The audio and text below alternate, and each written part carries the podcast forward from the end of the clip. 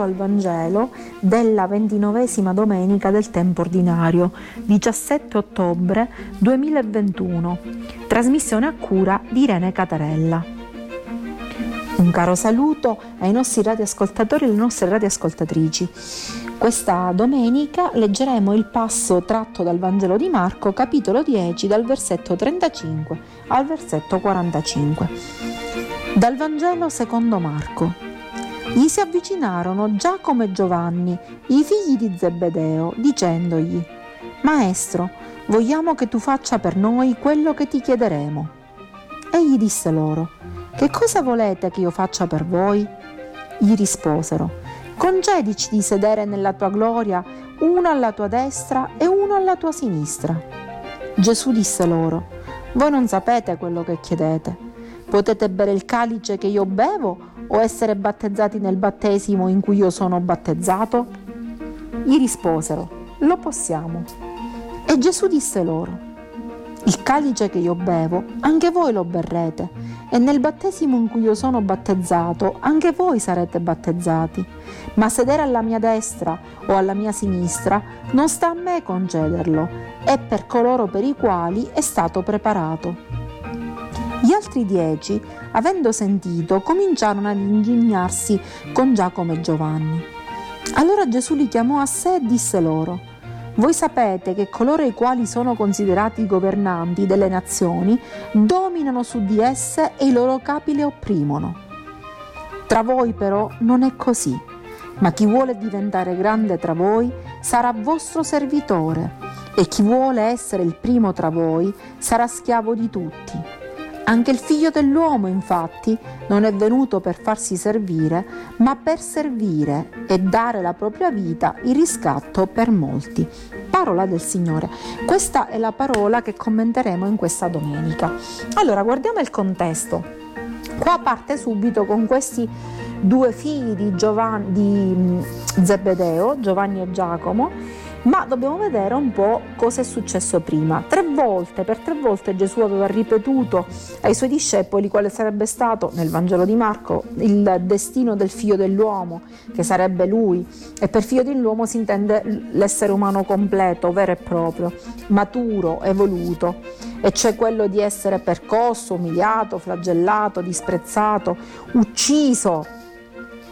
E in genere i verbi che si usano per la passione sono sei, il settimo verbo sarà di Dio appunto perché lo risusciterà ed è un passivo divino, sarà risuscitato. E che cosa vuol dire questo?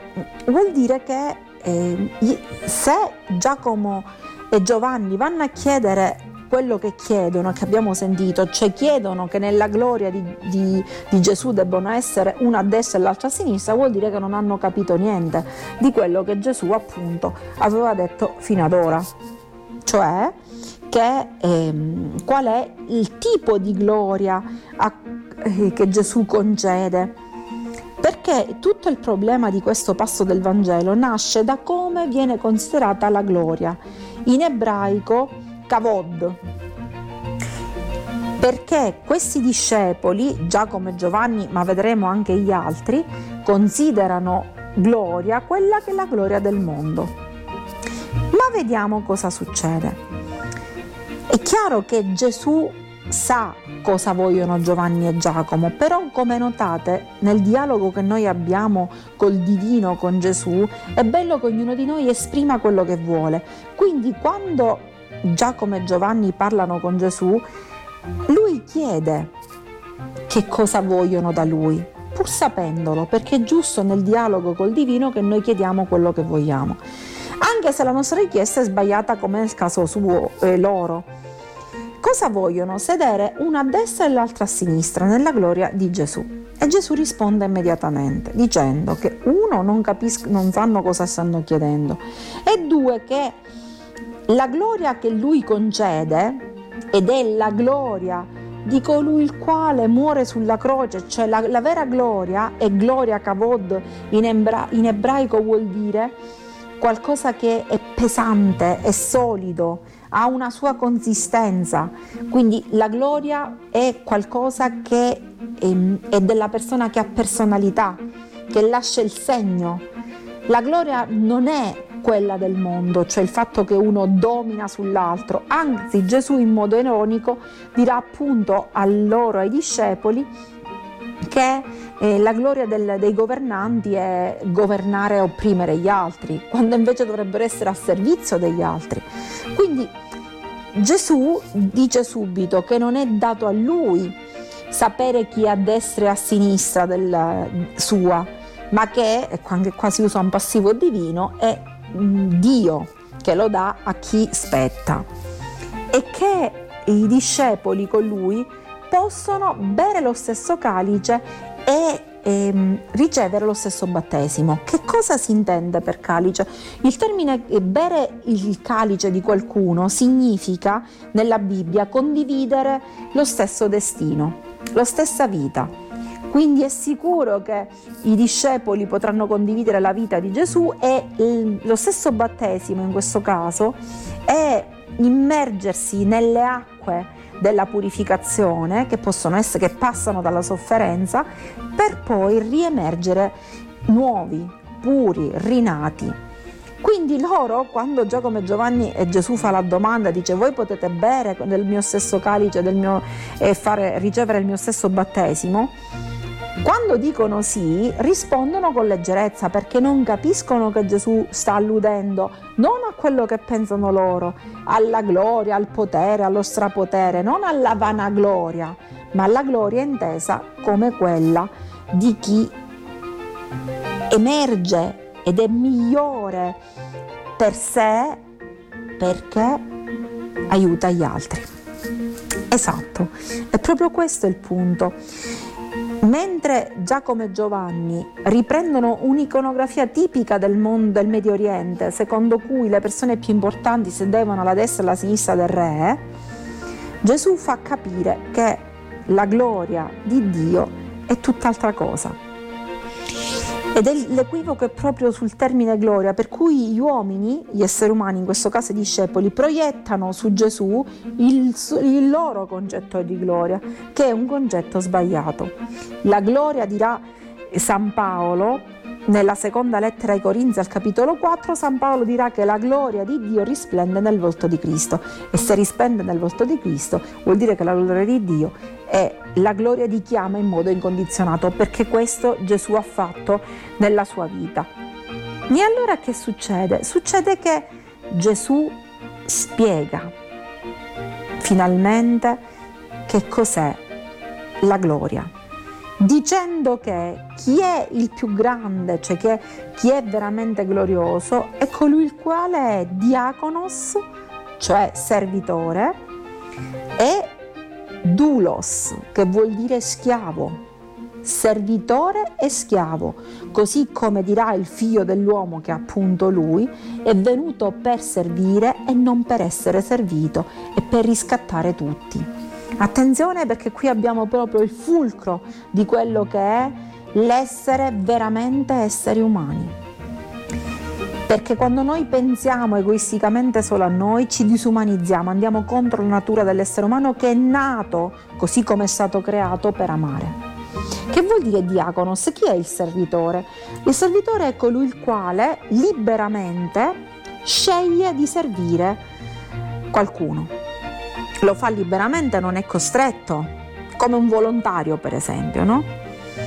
E allora Gesù dice noi dobbiamo essere sia per avere la gloria, la persona che ha veramente la gloria, perché è giusto percorrere e cercare di essere gloriosi, cioè cercare di migliorarsi e devolversi, ma non nel senso di dominare e opprimere gli altri. La persona veramente gloriosa, la persona che vuole essere migliore, evoluta, è la persona che si mette al servizio degli altri liberamente. Ma fa un passo avanti Gesù. Non è solo la persona che si mette al servizio degli altri liberamente, ma la persona che è dulos, schiavo. Ma schiavo di chi? Di chi è che dobbiamo essere schiavi noi per essere gloriosi? Dobbiamo essere schiavi delle persone che hanno bisogno, delle persone che ci chiedono un aiuto perché hanno bisogno.